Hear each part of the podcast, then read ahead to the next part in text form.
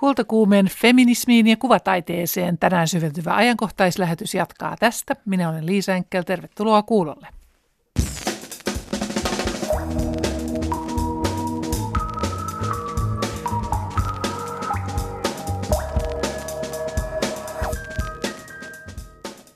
Studiossa kanssani tänään huivipäinen feministi Marian Abdul Karim. Mitä sinulle tulee mieleen sanasta luokkaretki? Varmaan tässä kesän alla tulee mieleen lapsuuden luokkaretket, joita tehtiin Lentävänniemen ala-asteelta käsin. Marinin kanssa jatketaan aivan kohta. Kysyin myös luokkaretkeen liittyviä assosiaatioita kuvataiteilija Kamilla Vuorenmaalta, Hanna-Leena Heiskalta, Rauha Mäkilältä, Timo Vaittiselta ja Maiju Salmenkiveltä. Siitä tulee ennen kaikkea mieleen muistoja, jotain yllättäviä käänteitä ja yhdessä kokemista. Se on aika monimerkityksellinen käsite, että, että totta kai se voi olla sosiaalisessa asemassa niin kuin eteenpäin kipuaminen. Mietin ihan samaa, mitä Hanna-Leena sanoi, mutta sitten toisaalta tulee mieleen ala-aste ja trippmehut ja Karjalan piirakat. Eväspussia, omena ja ruusinat. On sitten tietenkin siinä se toinenkin merkitys, mutta en mä tiedä sitä tähän näyttelyyn ehkä sillä lailla niin mä luulen, että meistä kukaan ei ole tässä näyttelyssä nyt käsitellyt sitä sosiaalista puolta, että enemmän ollaan niin kuin oltu niissä omissa muistoissa ja mietitty vähän niitä unelmia, mitä silloin on ollut. Nämä taiteilijat opiskelivat 2000-luvun, äh, 2000-luvulla Kuvataideakatemiassa ja ovat nyt 15 vuotta myöhemmin palanneet opiskeluaikojen kortteliin Helsingin Yrjönkadulle. Luokkaretkeläisten seuraan liitymme puoli neljän jälkeen, mutta taiteellisiin utopioihin tutustutaan sitä ennen. Mä vaan innostuin silloin Villalanteessa kupoleista tai muista. Ja toisaalta se on myös primitiivinen muoto, mutta sitten se on 60-lukulainen unelma-arkkitehtuuri tai avaruusajan muoto. Tämä on ajateltu, että sitä voi monistaa minne vaan. Ja sitten vaihtoehtoyhteisöt, erilaiset hipit rakentaa tällaisia kupoleita sitten aavikoille ja päällystään eri muoveilla ja eristäytyy yhteiskunnasta. Ja se oli niin kuin osa tätä mun tietysti utopia-fantasiaa. Kuvanveistäjä Kasperi Muttosen ajatukseen ja töihin tutustutaan kohta, aivan kohta. Parhaillaan jossain päin Helsinkiä pyöräilee kaksi tanssitaiteilijaa. He pysähtyvät, siivoavat alueen ja tanssivat. Mistä oikein on kyseessä selviää ohjelman lopussa, kun soitamme Trash Heroes kavereille. Kesäkuun ensimmäisenä 110 vuotta sitten säädyt hyväksyivät valtiopäiväjärjestyksen ja vaalilain. Yksi keskeisimmistä uudistuksista oli yleinen ja yhtäläinen äänioikeus, eli muun muassa naiset saivat äänioikeuden.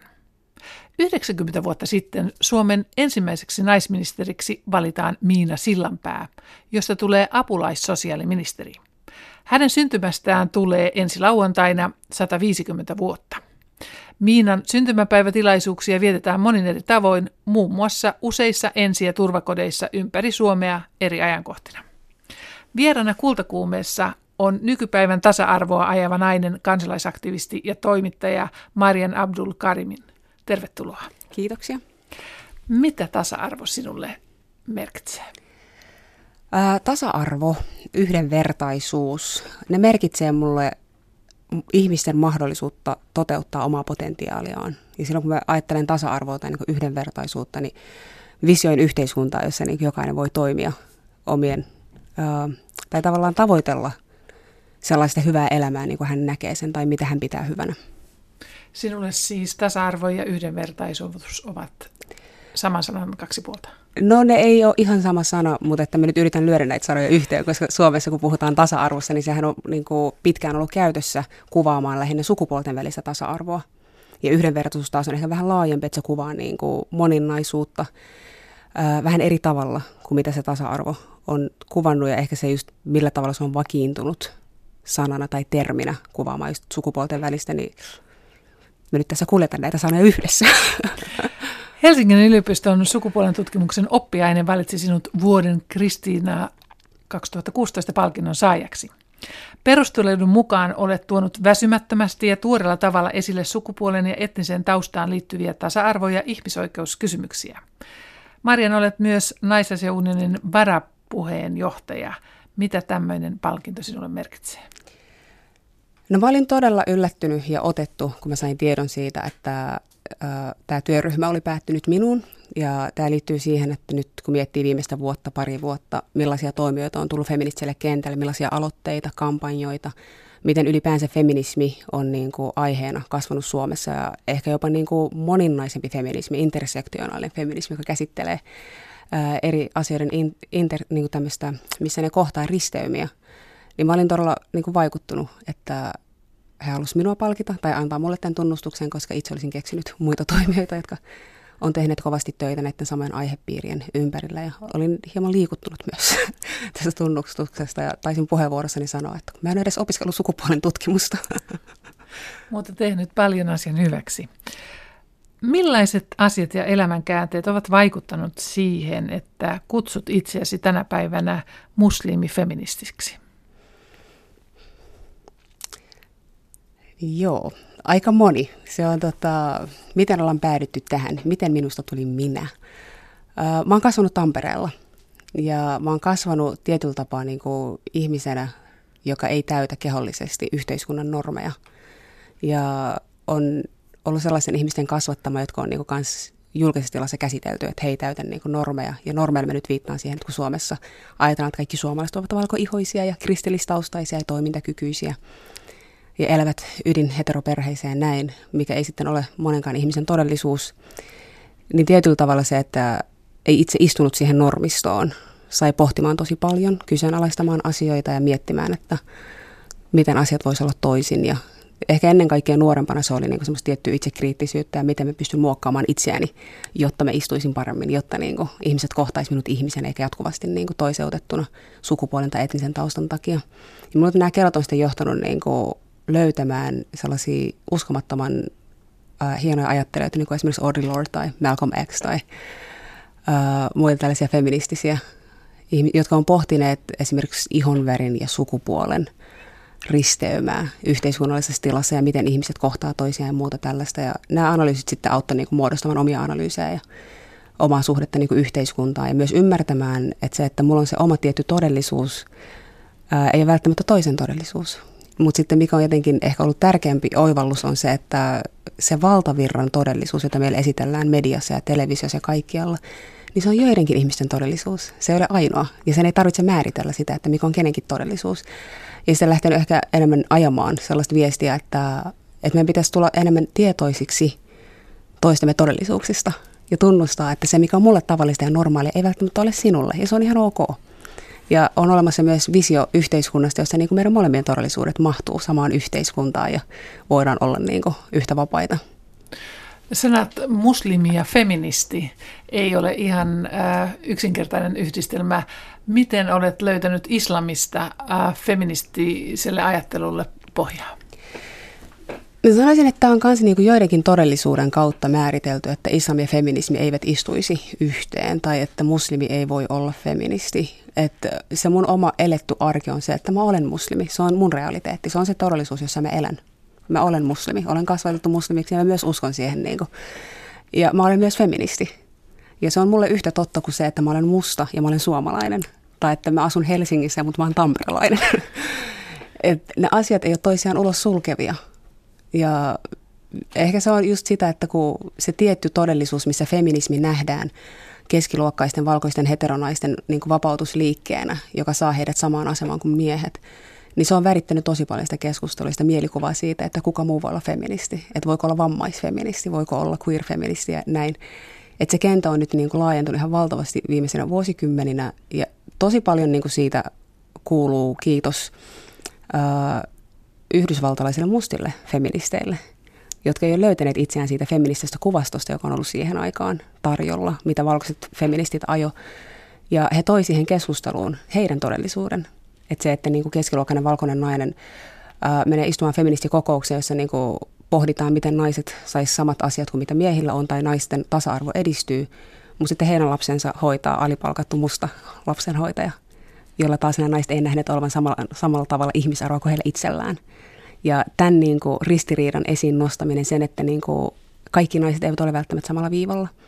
Että me ollaan myös suhteessa toisiimme, niin kuin sukupuolia, jotka kohdataan naisina tai jotka julkistilassa käsitellään naisina. Niin meidän todellisuudet eivät välttämättä aina kohtaa. Se, mikä on mulle haaste, välttämättä sulle. Mm. Ja näin. Ja ymmärtää se, että niin kuin, jos ajetaan naisasiaa tai jos halutaan feministinen yhteiskunta, niin silloin se on yhteiskunta, jossa niin kuin kaikki eri todellisuudet huomioidaan.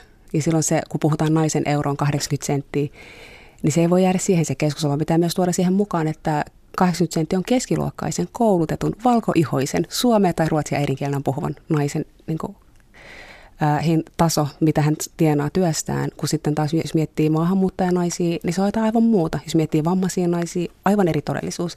Eli silloin se ei ole kaiken kattava puhua niin kuin naisen eurosta 80 senttiä, tai, tai tavallaan se vie sen huomion pois siitä, että myös naisten eletyt todellisuudet poikkeavat toisistaan.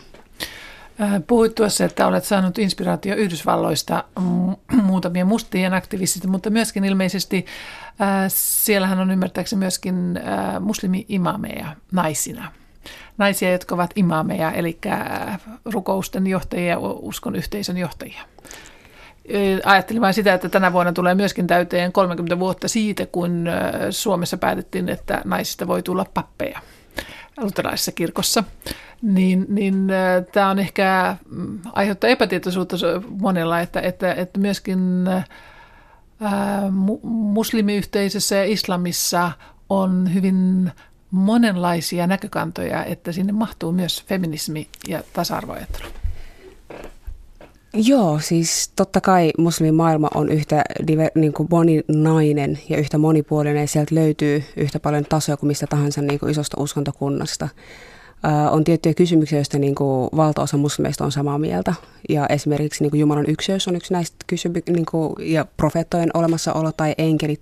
Että on tiettyjä asioita, joista niin kuin ei ole eriäviä näkökulmia, vaan ne on niin kuin tavallaan sen uskon ydintä ja perustaa. Mutta sitten jos miettii niin kuin mun suhdetta Yhdysvaltoihin, niin se on ehkä ollut enemmän niin kuin nimenomaan näiden mustien aktivistien löytämistä sieltä – nuorena henkilönä, joka on kasvanut Tampereella, joka on siis aivan fantastinen kaupunki, mutta myös hyvin valkoinen kaupunki, niin ei ollut hirveästi tarjolla roolimalleja, jotka näyttää minulta. Ei ollut tarjolla ajattelijoita, jotka näyttää minulta tai jotka puhuu mun niin kuin, eletystä todellisuudesta.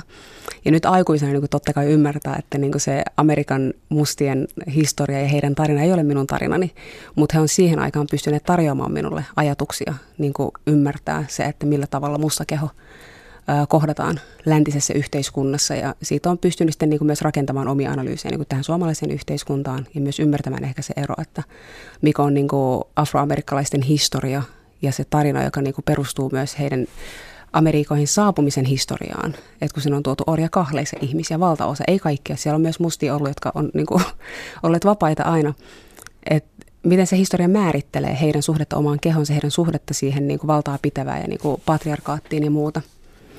Kutsut itseäsi myös hijab-aktivistiksi ja nytkin sinulla on huivi. Mulla on aina huivi, mutta ei suihkussa. Tätä kysytään aina välillä. Mä en käytä suihkussa huivia. mutta mitä tämä huivin kantaminen sinulle merkitsee? Uh, sillä on monia eri merkityksiä. Et totta kai se perustuu myös niinku osin uskontoon, jota niinku edustan. Ja sitten kuitenkin myös siihen, että naisena, uh, ihmisenä mä saan itse päättää, mitä mä käytän. Ja sit mä elän myös yhteiskunnassa, jossa niin kuin juhlitaan demokratiaa ja vapauksia ja ihmisen itsemääräämisoikeutta, niin musta se on jotenkin oireellista, että täällä kuitenkin huivissa tehdään niinkin iso kysymys kuin tehdään. Ja siihen sitten liittyy tiettyä politiikkaa ja sitä, että onko soveliasta 2000-luvun ää, länsimaisessa yhteiskunnassa edelleen käyttää naista tai naisen kehoa ja mitä hän siihen laittaa tai on laittamatta poliittisena välin, tai politiikan välineenä. Ja mun Eli mielestä, huivi on poliittinen siis, kysymys Siitä on myöskin. tehty poliittinen kysymys, joka on niin musta hyvin mielenkiintoista, että jos täällä on kuitenkin perusarvot tai tavallaan sanotaan, että meidän demokratiassa on uskonnon ja oma tunnon vapaus ja ihmiset saa niin kuin, toteuttaa itseään, mutta sitten se nousee ongelmaksi silloin, kun mä laitan huivin päähän. Että sitten halutaan pelastaa minut omalta kulttuurilta ja omalta uskonnolta, ja ollaan huolissaan minusta ja ollaan huolissaan siitä, että kuka minua nyt pakottaa käyttämään. Ja tuntuu, että siinä kohti se kela katkeaa. Toisaalta halutaan vahvoja, vapaita naisia, jotka päättää itse omasta kehostaan, mutta sitten kun mä teen sen, niin se ei olekaan niin itsestään selvää, vaan koska mä näytän täältä, mulla on eri etninen tausta tai mun uskontoni on islam, niin sitten se on niin kuin kyseenalaista, mikä sitten liittyy ehkä niin kuin tähän vähän, tai tämä menee tosi monimutkaisesti, mutta kaikilla asioilla on historialliset juuret. Lännen suhde islamiin – niin se ulottuu vuosisatojen taakse. Se ei ole tämän päivänä syntynyt asia. Se ei ole syntynyt sen takia, että Suomen on yhtäkkiä niin kuin tullut uh, muuttanut muslimeja. Täällä on ollut tataareja ja niin kuin muuta, mutta että mä liitän sen vanhaan historiaan ja myös tiettyihin poliittisiin ja taloudellisiin päätöksiin, joiden kautta on luotu ihan tietoinen politiikka, jossa niin kuin on toiseutettu islam ja luotu niin kuin tietty käsitys muslimeista. Naiset on alistettu ja miehet on barbaareja, ne on hurjimuksia. Minkä niin kuin myös näki ehkä viime vuonna, kun tuli paljon turvapaikanhakijoita muslimimaista, niin ihmiset olivat aivan paniikissa, että ne nuoret miehet ja tytöt äkkiä turvaa ja niin kuin lukitkaa tyttärenne. Niin sitten vaan miettii, että tämä kela liittyy tosi vahvasti niihin ennakkoasenteisiin ja semmoiseen sisäistettyyn ää, tietoon siitä, että muslimit on tietynlaisia, mm. joka ei sitten tietenkään ole niin kuin totta, mutta miten sä lähdet purkamaan niitä ja avaamaan sitä historiaa. Että. Helsingin Sanomat kertoi tänä aamuna verkkosivuillaan, että EU-tuomioistuin on linjannut ensimmäistä kertaa kantansa päähuivien käyttöön tapauksessa, joka koskee belgialaisnaisen erottamista turvallisuusfirmasta huivin käytön takia. Marian Abdulkarim, millaisia ajatuksia tämä herätti sinussa? No tämähän on tosi mielenkiintoinen keissi ja mä aamulla itsekin luin Helsingin Sanomien nettisivuilta tätä uutista ja se mikä niin kuin pysäytti oli Helsingin Sanomain niin kuin politiikan toimituksen kuvavalinta. Siinä valokuvassa oli nainen, jolla on nikap. Jutussa puhutaan huivista. Ja mä en tiedä, onko tämä niin lukijan tahallista harhaanjohtamista vai eikö siellä vaan ole tajuttu, että tässä on kyse aivan eri niin kuin, vaatekappaleesta. Ja sillä on merkityksiä, että silloin kun kerrotaan keisistä, jossa niin kuin, turvallisuusfirman työntekijä, joka on istunut vastaanotolla, että onko hän saanut potkut sen takia, että hän on peittänyt kasvonsa vai sen takia, että hän on peittänyt hiuksensa. Ja nämä on kaksi aivan eri asiaa, että niin jotenkin, mä taisin twiitatakin tästä Helsingin Sanomilla, mutta he eivät ole vielä palanneet twiittiin. Nuoret muslimit ry kampanjoi muun muassa sosiaalisessa mediassa huivin käytön oikeuden puolesta. Mm. Mitä kaikkea huivi symbolisoi nuorille suomalaisille musliminaisille, joista suurimmalla osalla on maahanmuuttajatausta? No mä sanoisin, että se symboloi jokaiselle, niin kuin, että jokainen määrittelee itse, niin kuin, miksi hän käyttää ja mitä se hänelle merkitsee. Ja mä en pystynyt tässä tekemään semmoisia yleistäviä niin kuin, kommentteja siitä, että se merkitsee nyt kaikille tätä. Ei. Että mulle se merkitsee, niin kuin, mulle huivin käyttö on sitä, että mä päätän itse, mitä minä laitan. Ja todellakin niin kuin, omasta vapaasta tahdostaan, mutta myös, koska se on niin politisoitu kysymys lännessä – koska siitä on tehty politiikan väline, niin myös niin kuin sitä, että niin kuin todellakin käytän. Ja musta on tosi kummallista, että tämä keskustelu, mikä liittyy musliminaisen kehoon, on pyörinyt aika lailla samoissa spekseissä tässä aika monta vuotta. Tai vuosikymmentä, jos miettii niin kuin lännen historiaa eri puolilla muslimimaailmaa esimerkiksi ja läsnäoloa niissä – itse haastattelit huivin pukeutuna toimittajan roolissa viime viikonloppuna Maailman kylässä festivaalilla iranilaista kirjailijaa. Tuossa tilaisuudessa reagoitiin vahvasti sinun pukeutumiseesi. Kerro tuosta tilanteesta. Joo, se kun siis iranlainen yhteiskunta, jota minä itse en tunne hirveän hyvin, mutta siellä on niin kuin kritiikki valtaa pitäviä kohtaan ja esimerkiksi tämä mun haastateltava kritisoi voimakkaasti sitä, että siellä niin kuin, ei ole vapaata valintaa siitä, että mihin pukeutuu. Ja hän toivoi niin enemmän vapauksia siinä yhteiskunnassa, että naiset saisivat itse päättää, mihin on todella niin kuin helppo yhtyä. Että totta kai toivoo, että niin kuin jokainen niin kuin ihminen saa itse valita sen, mihin hän uskoo ja mitä hän käyttää ja miten hän toimii siinä omassa yhteiskunnassaan. Mutta sitten se, mikä tuntui nyt jotenkin hämmentävältä, oli se tietty, eihän sitä sanottanut suoraan, se oli ehkä enemmän yleisö kysymys joka, tai kommentti, joka sen sanallisti, että mun huivin käyttö näyttäytyi kannanottona Iranin puolesta, jolloin olen itse tosi hämmentynyt niin silleen, että wow, että niin kuin, eihän tämä nyt ole sama asia se, että vaaditaan lännessä asuvilta muslimeilta tai ihmisiltä sitä, että ei saa käyttää huivia, että millä tavalla se lieventää tilannetta Iranissa tai miten se tukee niin kuin, niitä ihmisiä, jotka taistelee valtarakenteiden kanssa. Ja kun tässä on kyse valtarakenteista niin täällä lännessä kuin siellä niin kuin Iranissa, että millä tavalla ihmisen niin kuin, olemista kontrolloidaan. Ja täällä lännessä, jos se huive on jatkuvasti se niin kuin, kiista kysymys, että niin kuin, on vaikeuksia päästä työmarkkinoille, on vaikeuksia päästä kouluun, jos miettii Ranskaa, sen takia, että ihminen päät, niin kuin, valitsee käyttää huivia. Niin silloin se on kysymys, joka niin kuin, tavallaan on hyvin eri... Uh, niin, tai kyllä mä tämän, taisin hänelle todetakin, että ei se mun huivin käyttö ole millään tavalla kannanotto sen toisenlaisen yhteiskunnan puolesta, vaan se on nimenomaan sitä vapautta, mitä toivoo myös sinne Iraniin. Et en sitten tiedä, ymmärsikö tämän samalla tavalla. Kiitos Marian Abdul Karim vierailustasi Kultakuumeessa. Kiitoksia.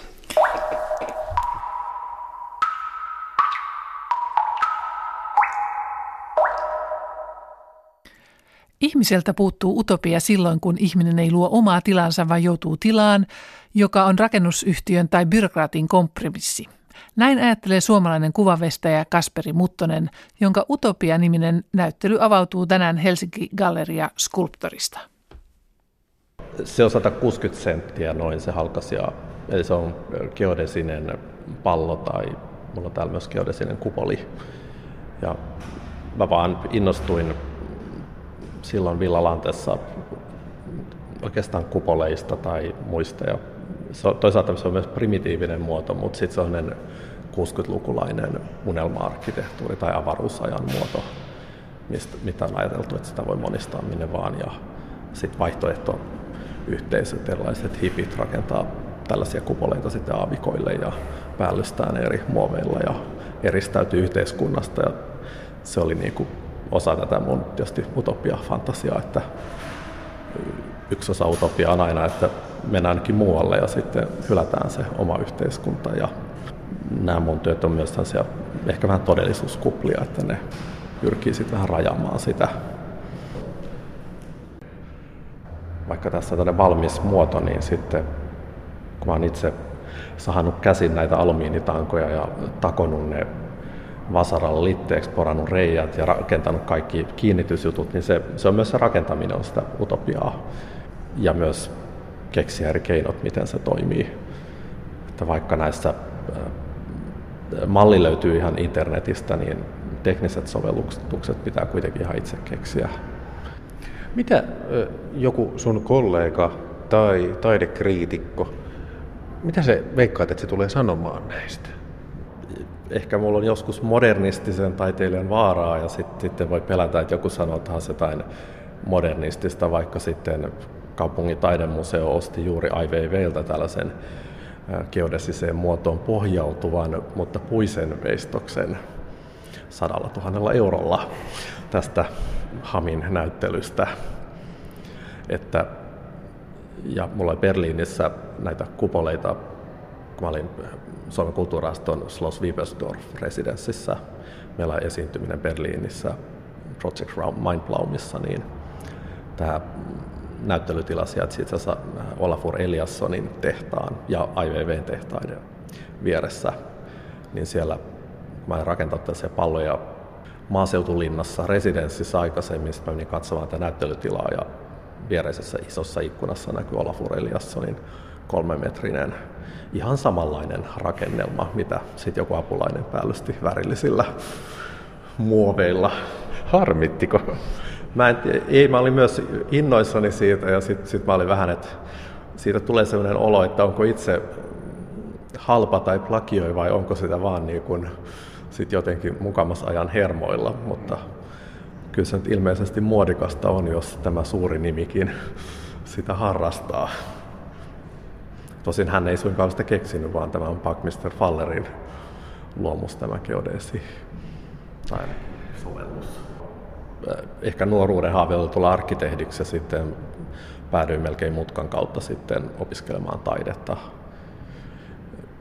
vaikka isä on siis itse oppinut taiteilija, ajattelin, että ei missään nimessä ryhdy taiteilijaksi. Mutta sitten on taas taiteen kautta Quadratimella aikana pystynyt taas opiskelemaan arkkitehtuuria ja sitten opiskellut sen jälkeen myös sitä, että jotenkin mä menen aina siinä välillä, että joko haluan taiteilijana muuttua arkkitehdiksi tai arkkitehtina muuttua taiteilijaksi ja tehdä jonkinlaista siitä väliltä.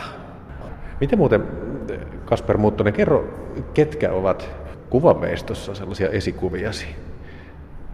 Mä, mä kiinnostaa enemmän itse asiassa katsoa arkkitehtuuria ja arkkitehtuurivaikutteita. Okei, no ketä siinä? No siinäkin mä, mä katson oikeastaan vähän kaikkea, että mä pidän orgaanisesta ja sitten minimalistisesta. Ja sitten joskus mä kyllästyn, että ollut Baselissa residenssi, siellä oli Herzog de Meuron firman hirveästi mitä parempia vähän vanhempia rakennuksia ja myös uutta kallista överiä vauva-arkkitehtuuria. Siellä oli myös kaikkia maailman tähtiä, saa hadidia ja muuta ihan lähiössä ja ympäristössä. Helsinki on ihan hyvä arkkitehtuurikaupunki myös, että Aalto on mielenkiintoinen, hyvin tehtyä ja käsin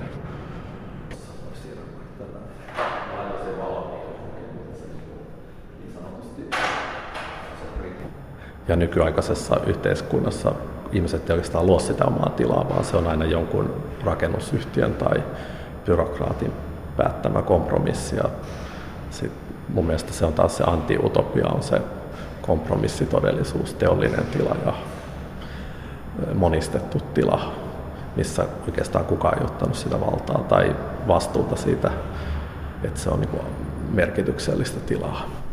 Niin itse asiassa kuulostaa siltä, että teet yhteiskunnallista taidetta, Kasper Muttunen. Ehkä mulla on vähän semmoista, mä olen itse Lappeenrannasta kotoisin ja mulle se on, jos mä oon vähän ilkeä, niin semmoinen eräänlainen dystopia arkkitehtuurin suhteen, että siellä ei A, ole arkkitehtuuria B, siellä oli historiallista rakennuskantaa vielä silloin, kun mä synnyin, mutta nyt siellä puretaan kaikkia. Nyt, nyt mä itken 80-luvulla valmistunutta betoni kaupunginteatteria, joka nytkin piti purkaa. Ja se on jotenkin ironista. Nyt mä oon Helsingissä ja mä voin niin ihailla kuitenkin yli satavuotiaita rakennuksia, mitä synnyin kaupungissa, niin on niin jo melko harvinaista. Kuvaveistäjä Kasperi Muttasta haastatteli Jakke Holvas. Kasperi Mutton on muuten opiskellut tuolla Kuvataideakatemiassa 2000-luvulla ja 2000-luvulla valmistuneiden taiteilijoiden seurassa jatketaan kultakuumeen lähetystä, kun kello on muutaman minuutin yli puoli neljä. Galleria Helsinki Contemporaryn Luokkaretki-niminen näyttely tuo yhteen viisi 2000-luvun alussa Kuvataideakatemiassa opiskellutta kuvataiteilijaa. Hanna-Leena Heiskan, Rauha Mäkilän, Maiju Salmenkiven, Timo Vaittisen ja Kamilla Vuorenmaan.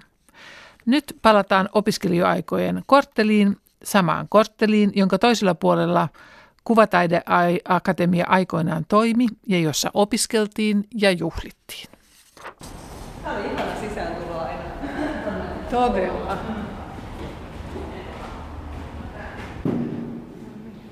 Ollaan tutuissa tiloissa. Rauha Mäkilä, Maiju Salmenkivo ja Timo Vaittinen. Missä me ollaan? Me ollaan entisen Kuvataideakatemian tiloissa, nykyinen G18, Yrjönkadun ja Boulevardin kulma. Millaisia muistoja tähän aula- aulaan liittyy? No tässä tosiaan ei ole tullut pitkään aikaan käytyä tässä rakennuksessa sisällä, niin jotenkin kun avasi ovea ja tuli sisälle, oli, että ai niin, tämä oli tällainen mieletön, korkea, kaunis rakennus sisältä. Ja heti mulle tuolta perältä oli, että onpas tuo työmestareiden koppi nykyään siistissä kunnossa. Tulee paljon mieleen kaikkea. Silloin kun te aloititte tässä koulussa, niin mistä maisemista ja millaisesta tilanteesta tulit Timo tähän kouluun? No mä olin silloin opiskellut vuoden tuolla Lahden taideinstituutissa, että mä niin sieltä sitten siirryin. Mä olen alun perin Porvoosta kotoisin, mutta sitten asuin kumminkin vähän niin kuin Helsingin ja Lahden niin kuin siinä tavallaan molemmissa paikoissa silloin. Maiju Salmenkivi, millaisista lähtökohdista sinä päädyit taidealalle? Taidealalle tota, mä olin päätynyt jo itse asiassa, että mä opiskelin Taikissa ja mä olin hakenut sieltä sitten, kun mä tajusin, että mä en halua olla pelkästään kuvismaikka. Mä olin hakenut muutamaan kertaan ja sitten sillä kolmannella kerralla sitten tärppäs. Mä kyllä olin sitä mieltä, että onko ne ihan sekaisin, kun ne mut tänne haluaa, mutta hyvä, että olivat sekaisin.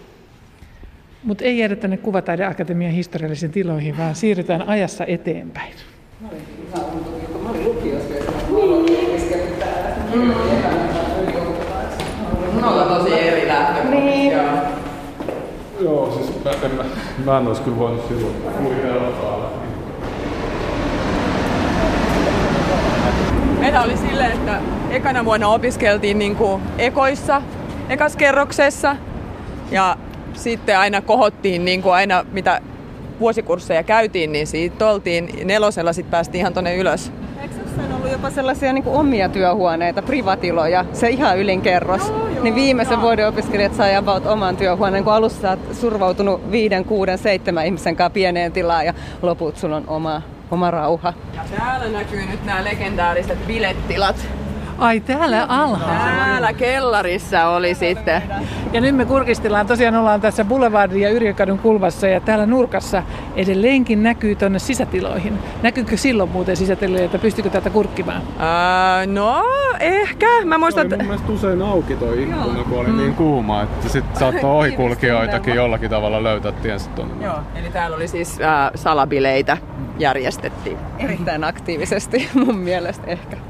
Mutta te olette siis kaikki kuitenkin nuoria taiteilijoita, siis ette ihan vastavalmistuneita, mutta kuitenkin että missä vaiheessa uraanne olette, Maiju Salmenkivi?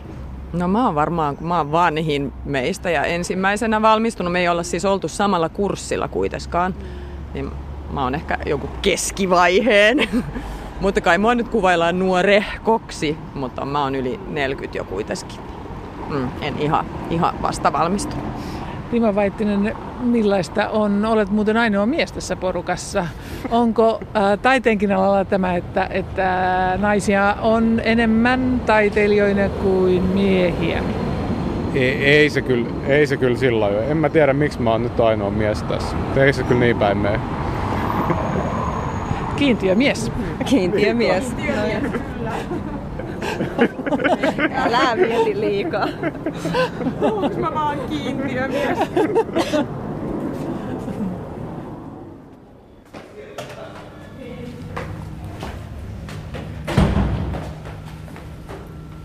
Boulevardi 10 ollaan tilaan tultu ja täällä on eräs herra, joka on osittain syypää tähän, että täällä on Luokkaretki-niminen näyttely. Onko näin? Mikä Hannulla, mistä intoudut Luokkaretki-nimiseen näyttelyyn? Halusta yhdistää mennyt ja tuleva ja tehdä tällainen kesän alkava näyttely, joka äh, siis äh, nauttii siitä, missä ollaan, mutta käy myös sen kautta, että mistä ollaan tultu. Ja yhdistää ihmisiä, jotka tuota, on ollut aika lähelläkin toisiaan 15 vuotta sitten ja tuota, äh, nyt kehittää sellainen uusi tapa ja keino sitten äh, tehdä jotain kimpassa. Miten kuvailisit tätä viisikkoa? Villi. Kamilla Vuorenmaa, sinun töitäsi on täällä Helsingin Contemporaryssa. Millaista taidetta tuot tänään esille? No mä ajattelin aika konkreettisesti tätä luokkaretkiteemaa, kun mä aloin tekemään näitä kahta uutta puuteosta ja sitten tätä seinämaalausta. Ja mä menin oikeastaan muistoissani sinne koulun bileisiin, eli se on näissä teemana. Ja muistelin kaikkea sitä, mitä siellä tapahtui ja kaikkea, kaikkia kreisejä juttuja. Ja... Mitä sinulla on jäänyt tuolta Kuvataideakatemian opinnoista, jos ajattelet tätä päivää, niin mitä olet kantanut repussasi mukana? No paljon hyviä ystäviä jäi. jäi tota, se on ehkä se paras ja ensimmäinen asia, mikä tulee mieleen. Ja, ja totta kai ehkä se, niin kuin, että mä sain työskennellä aika vapaasti jo kouluaikoina, niin, niin jotenkin se, mä uskon, että se oli ehkä parasta, mitä mä sain, että mulla oli tosi niin kuin, annettiin vapaat kädet ja sain kokeilla eri osastoilla, vaikka mä olinkin pääasiallisesti siellä maalauslaitoksella, niin sain myös vierailla muilla osastoilla ja sain kyllä täyden tuen kaikkiin, kaikkiin mahdollisiin ideoihin, mitä mulla oli. Näyttelyn nimi on Luokkaretki. Miten näissä kuvissa näkyy se luokkaretki? No siis jos ajatellaan tätä kokonaisuutta, niin kyllähän, kyllähän tässä näkyy se tavallaan, voisi sanoa niin kuin 2000-luvun puolen välin maalareiden sukupolven se kattaus aika hyvin, ainakin mitä Kuvataideakatemiasta silloin valmistui. Ja tässä on tosi monipuolisia tyyppejä mukana. Ja sitten kun kaikki on vielä tosi mukavia tyyppejä, niin tämä on ollut kiinnostavaa ja hauskaa tehdä tätä näyttelyä. Ja meillähän tulee tänne myös yhteisteos, joka koostuu muistoista ja Esimerkiksi tässä tulee pari vanhaa animaatiota mukaan ja tulee piirustuksia, tulee luentokirjoja ja kaikkea mahdollista. Tulee jäävuoria ja sitten tällaisia räjähdys, räjähdyspilviä tulee esille. Ehkä yksi observatorio katsotaan. Mulla oli täällä silloin viime elokuussa sellainen tietty suunnanmuutos mun tekemisessä, että mä toin tänne pelkästään hiilipiirroksia ja sitten tein seinämaalauksen ja nyt tämä vähän niin kuin jatkuu siitä viime elokuun näyttelystä, että, että tota, tulee seinämaalaus ja sitten tulee tällaisia ydinkoe Trinity Project räjähdyspilviä. ja sitten tosiaan, joo, että hiilipiirustuksia ja seinämaalaus tulee. Hanna-Leena Heiska, miksi näin raju aihe kuin ydinkoe räjähdyspilvet? Mm, no joo, siis mua on kiinnostanut tässä jo pitkään tällainen niin kuin tieteen kautta niin kuin oman olemassa olemisen hahmottaminen. että varmaan noi tulee sitä kautta sellaisina niin kuin kuva-assosiaatioina, että mun mielestä noi toimii niin kuin visuaalisesti hyvin, noi räjähdyspilvet esimerkiksi noiden niin kuin jäävuorien kanssa. että se on sellaista niin kuin hapuilevaa lähestymistä ja mitä mä yritän tehdä, kun mä selvitän omaa olemassaoloa, niin että noi, noi on tavallaan kauniita noi, noi räjähdyspilvet, mutta sitten se tausta on tietenkin ihan hirvittävä, mutta myös niin kuin kiinnostaa toi tiede, että mitä, mitä kaikkea sillä saa aikaan. Hannelina Heiska, millaisen luokkaretken sinä olet tehnyt taiteen maailmassa? Jaa, tota, No jos sitä ajattelee ihan matkana, niin sehän on ollut tosi hieno seikkailu, että, että on, on tota, päässyt paikkoihin, joihin en olisi ikinä uskonut pääseväni, että, että on niin kuin käsittämättömiä mestoja ja sitten on tavannut ihmisiä, tai niin kuin, että on ollut yllättäviä kohtaamisia, että, no, että on ollut sillä tavalla hieno luokkaretki, että, että se on ollut yllätyksellinen ja positiivinen. Timo Vaittinen, sinun työsi ovat aika geometrisia ja värikkäitä. Missä maailmassa siveltymisen ja ajatuksesi liikkuvat, kun tuloksena on tällainen maisema? Näissä on niinku tavallaan sellainen niinku lähtökohtana on joku, joku sellainen aika arkipäiväinenkin muoto. Ja sitten mä rupean niinku sitä työstämään ja tavallaan jotenkin niinku hajottaa ja kasaamaan sitä eri paikoista, että se muuttaa vähän niinku muotoa. Ja sitten kun sellainen niinku tietynlainen pyrkimys on, että siitä tulee sellainen niin kuin teos, joka voisi olla ehkä jotain, mutta sitten se ehkä ole, että se on niin se esittävä abstrakti välimaastossa. Ja tavallaan se, se, niin kuin, mä pyrin niin kuin siihen, että se tavallaan voi lähteä niin kuin tosi moneen suuntaan tavallaan, kun sitä katsoo sitä. Rauha Mäkilä olet yksi viidestä taiteilijasta, teitä on kolme saman vuosikurssin ihmistä tässä luokkaretkinäyttelyssä. Ja sinun työsi ovat isoja ja värikkäitä. Aiheena ainakin näissä kahdessa isommassa ää, näyttää olevan uima-allasi rantatuolit ja maisemaa jossain etelämässä noiden palmujen myötä. Mistä moinen aihe, Rauhamäkilä? Mä oon aina salaa silloin tällöin maalannut asetelmia tai uimaaltaita tai kukkia tai palmuja työhuoneella, niin, mutta ne ei ole ikinä päätynyt niin kuin julkiseen. ei, ole, ei ole näkyvillä päätynyt, ne on jäänyt vähän niin kuin sala, salaisesti sinne nurkkiin pyörimään. Ja Mä oon aina ollut jotenkin tosi fasinoitunut uimaaltaista ja hotelleista ja sellaisesta niin kuin turi... joku sellainen vetää puoleensa, se on mulle vähän vierasta ehkä. Ja sitten me oltiin nyt talvella lomamatkalla ja mä hirveästi kuvasin siellä vähän sellaisia hylättyjä tota, niin, hotelleja ja uimaaltaita. Ja sitten mä päätin, että mä alan, alan hyödyntää tätä kuvavirtaa, mitä mä olin itse haalinut, niin työhuoneella ja jotenkin innostuin siitä, kun mä oon niin paljon ihmistä ja ihmisyyttä käsitellyt ja maalannut oikeastaan aina ihmisiä, niin mä halusin jotenkin tehdä tyhjiä tiloja ja siihen uimaaltaat oli musta sopivia ja ne on vähän jollain tavalla jopa aavemaisia, kun ne on niin autioita tiloja ja vähän ehkä ei niin välttämättä houkuttelevan näköisiäkään näissä maalauksissa. Mutta värit on sitten taas toisaalta sellaisia karkkimaisia taas ja niin mua miellyttäviä kulttuuritoimittaja, kun katselee näitä yhteiskunnallisesta näkökulmasta, niin näähän voi myöskin tämä, tämä tietynlainen turismi ja luksus, mitä uima-altaat mm. noin, niin nehän kertoo omalla tavallaan, ainakin mun tulkinnan mukaan, jonkinlaista luokkaretkestä. No näinkin. Mä ajattelin, että nämä saattaa nyt sujahtaa tähän luokkaretkiteemaan. Ja sen takia mä uskalsin tarttua näihin vähän sellainen niin kuin totisemmin ja tosissani, koska ne on ollut yleensä vain pöytälaatikkoon. Mutta nyt mä ajattelin, että mä yritän viedä ne niin pitkälle, että mä voin jopa tuoda ne galleriatilaan. Eli pitkään muhineet pöytälaatikkorunot ovat saaneet julkisen tilan. No näinkin voi asian ilmasta, joo.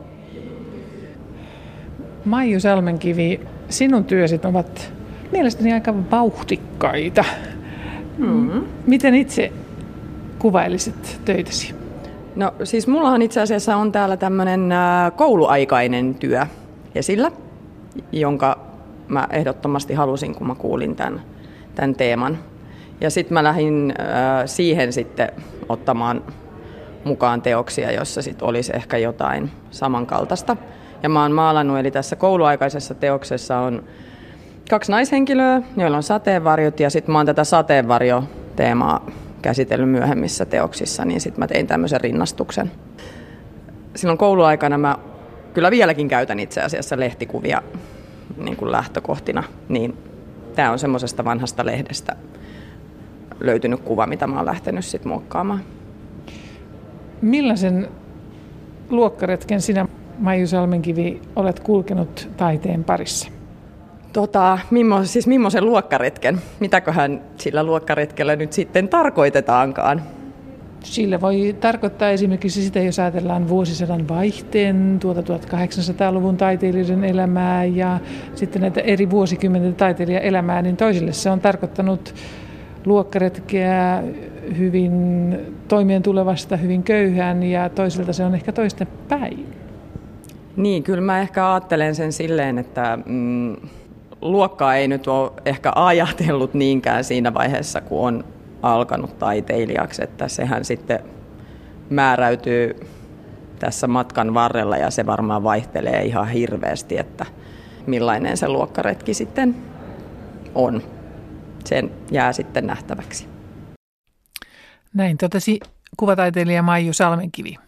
Näyttelygalleria Helsinki Contemporaryssa avautuu perjantaina ja on avoinna heinäkuun kolmanteen päivään saakka.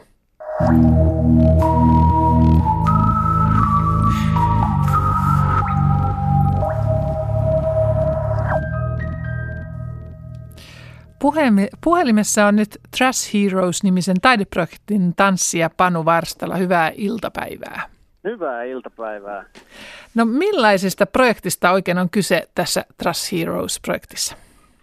No meillä on äh, tanssi- ja koreografi Antti Lahden kanssa tämmöinen progis, millä me kierretään kaupunkia tämmöisillä tuunatuilla kuormapyörillä, missä on aurinkoenergialla toimiva äänentoista. Ja tällä hetkellä me ollaan täällä Helsingissä Sinebrykoffin puistossa ylätasanteella ja meillä on flow-mo-breikkareita mukana vierailemassa ja siellä muun muassa Jussi Fokus Sirviö tällä hetkellä, tällä hetkellä soittaa levyjä. Eli siis näissä pyörissä te poljette näillä pyörillä ja sitten se tuottaa energiaa ja sitten te olette, kun paikannatte tai pysähdytte, niin se on valmis soittamaanko? Joo, siis tämä on aurinkoenergialla toimii toi meidän äärentoisto ja, ja tota, ajatuksena on, että me pysähdytään paikkaa ja siivotaan se ja sitten siivotaan sen takia, että siinä on parempi tanssia ja sitten vaihdetaan kohdetta.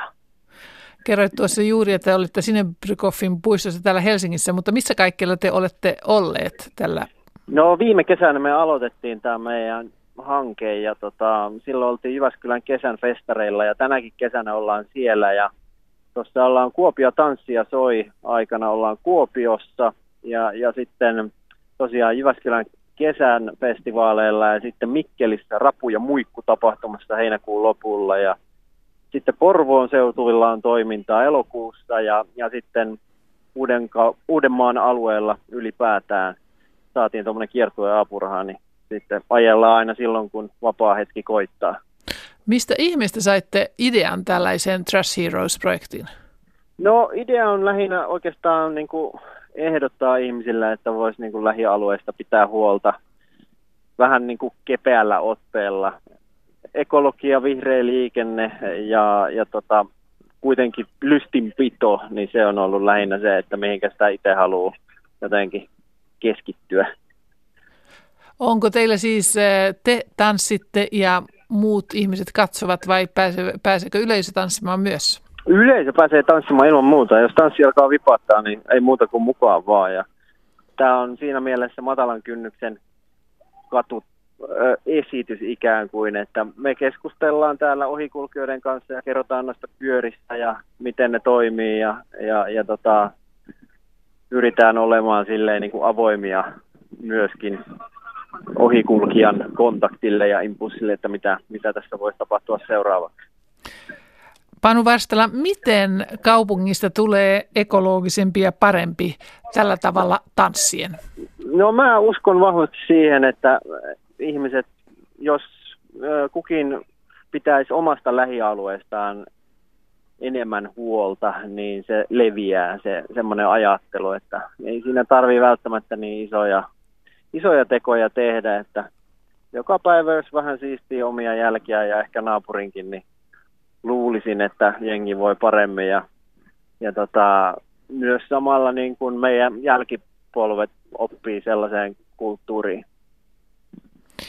Kiitos Panu Varstala ja oikein hyvää päivänjatkoa ja tansseja sinne, sinne Pyrkoffin puistoon. Kiitoksia aurinkoista päivää myös sinne toimistolle.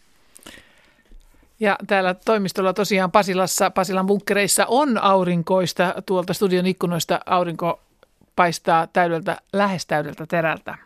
Kultakuumeessa tänään on pohdittu feminismiä. Iana vieraani Marian Abdul Karim on huivipäinen muslimifeministi, jolla oli paljon viisasta sanottavaa. Jos jostain syystä et ehtinyt kuunnella sitä, niin Arenasta lähetys löytyy mm, ainakin puoli viiden jälkeen ja silloin kannattaa suositella sitä muillekin kuunneltavaksi. Sen verran painavaa sanottavaa tällä nuorella Marian Abdul Karimilla oli. Ja sitten lähetyksessä myöskin kuulemme kuvanveistäjä Kasperi Muttosen mielenkiintoisia ajatuksia omista taiteellisista utopioistaan ja töistään. Ja myös Helsingissä toinen taidenäyttely, jossa kävimme, on Helsinki, Galleria Helsingin Contemporaryssä on Luokkaretken-niminen taite- näyttely, jossa ta- kuvataiteilijat Hanna-Leena Heiska, Rauha Mäkilä, Maiju Salmenkivi, Timo Vaittinen ja Kamilla Vuorenmaa ovat tuoneet taidetta esille. Ja tässä lähetyksessä he kertoivat, mitä kaikkea tuohon luokkaretki-sanaan assosioituu. Huomenna kultakuumeessa syvennytään Seishagunin Tyynylauskirjaan. Nimittäin Mika Pölkki suomentaa sitä parhaillaan ja kirjailija Mia Kankimäki on laittanut elämänsä uusiksi tämän kirjan luettuaan. Eli mitä tämä japanilaisen hovinaisen kirja saakaan aikaan, siitä kuulemme huomenna. Vierailemme myös Saara Hildenin museon kesässä. Siellä on lontoolaistuneen australiastaiteella Ron Muekin ensimmäinen näyttely ja tämä näyttely saattaa hämmentää ja koskettaa. Assistentti Charlie Clark kertoo Ron Myökin taiteesta. Ja Tapio Virkkalahan on tänä vuonna ajankohtainen ja Tiina Kaveen tulee studioon ja kertoo, mitä kaikkea Ylen sivut tulevat tarjoamaan myös uudesta tuoreesta dokumentista. Kultakuumeen juontaa huomenna Airikka Nurmela. Minä olen Liisa Enkel, oikein hyvää kulttuurillia ja ihanaa iltapäivän jatkoa teille kaikille.